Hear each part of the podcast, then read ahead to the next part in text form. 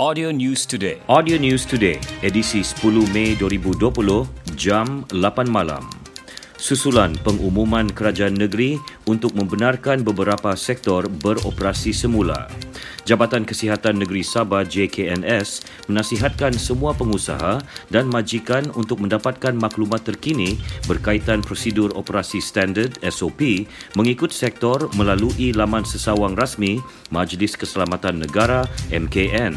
Menurut kenyataan Pengarah Kesihatan Negeri, Datuk Dr. Christina Rundi, menjadi tanggungjawab semua pihak untuk mengamalkan norma baru bagi memastikan jangkitan COVID-19 terus dibendung. Justru JKNS menasihatkan semua majikan untuk fokus kepada penyediaan SOP yang mengintegrasikan elemen penting seperti saringan demam, penjarakan sosial, amalan kebersihan dan penggunaan pelitup muka dan kebersihan persekitaran. Antara sektor yang dibenarkan beroperasi di Sabah ialah pertanian dan industri makanan, perkilangan dan pembuatan, pembinaan dan penyelenggaraan, perhutanan, peruncitan dan makanan, pengangkutan awam serta rekreasi dan riadah kesihatan di taman awam. Sementara itu, tiada kes positif baru dicatat di Sabah semalam dan jumlah kumulatif kekal 317 kes. Setakat ini, seramai 287 pesakit sembuh, manakala 26 lagi masih dirawat. Persatuan Pemaju Perumahan dan Hartanah Sabah Syarida menyambut baik keputusan kerajaan negeri membenarkan beberapa sektor beroperasi semula. Presidennya Datuk Chiu Sang Hai yakin dengan operasi semula sektor pembinaan dan hartanah bukan sahaja akan menguntungkan 160 industri berkaitan sekaligus menyumbang pembangunan ekonomi negeri. Dalam kenyataan di Kota Kinabalu, Datuk Chiu memberi jaminan pihaknya akan mematuhi prosedur operasi standard SOP yang ditetapkan Kementerian Kesihatan KKM. Tambahnya, Syarida juga bersedia bekerjasama dengan kerajaan negeri dalam membantu usaha membendung penularan COVID-19. Langkah itu juga diambil untuk meningkatkan keyakinan masyarakat terhadap keselamatan pekerja dalam sektor berkaitan.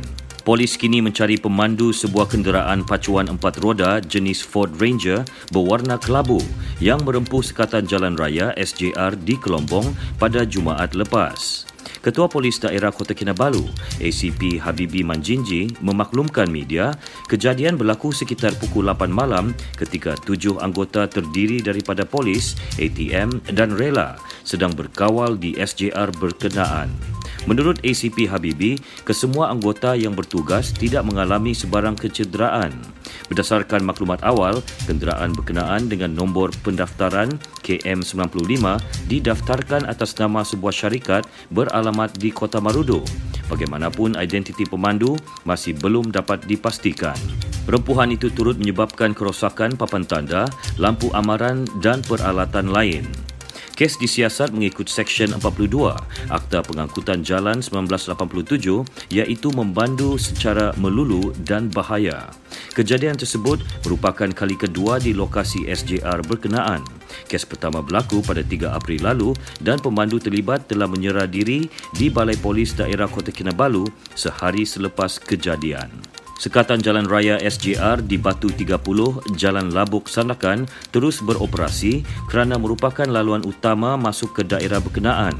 Ketua Polis Daerah Sandakan, ACP Muhammad Ashar Hamin berkata, lebih 1,700 kenderaan melalui SJR tersebut setiap hari.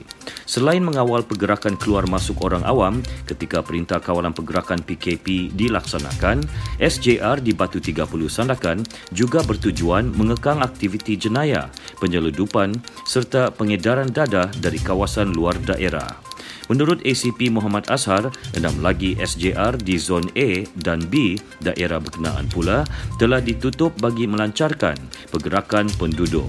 Bagaimanapun beliau menasihatkan penduduk Sanakan agar membudayakan norma baharu termasuk mengutamakan penjarakan sosial semasa mendapatkan bekalan keperluan harian mahupun ketika berurusan di mana-mana premis. Beliau berkata demikian ketika ditemui pemberita di Sandakan. Majlis Perbandaran Sanakan MPS telah menyusun semua jadual operasi pungutan sampah di daerah itu mengikut zon ditetapkan bermula Isnin depan. Presiden MPS Wong Fu Tin dalam satu kenyataan memaklumkan penambahan 31 pekerja pakar dalam kerja pengutipan sampah juga dilakukan bagi membantu kerja-kerja pembersihan sampah. Justru beliau berharap dengan kapasiti jentera sedia ada dan penambahan jentera pada minggu hadapan berupaya menyelesaikan isu pungutan sampah di daerah itu. MPS telah mengambil alih operasi pemungutan dan pembersihan sampah sejak 2 Mei lepas dengan menggunakan jentera lori 3 tan, lori 6 tan, kompakter 8 tan serta jentera penggali dan pengaut.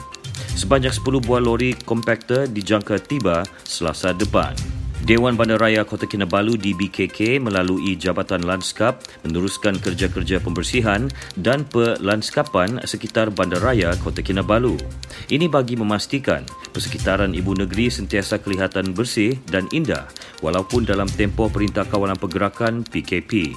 Inspektor Unit Penyelenggaraan di BKK, Rashid Yusof berkata, penugasan melibatkan kerja-kerja seni taman sisi jalan, pengemburan tanah, semburan baja serta mencantas daun dan ranting pokok yang dilakukan secara berkala sebanyak dua kali sebulan.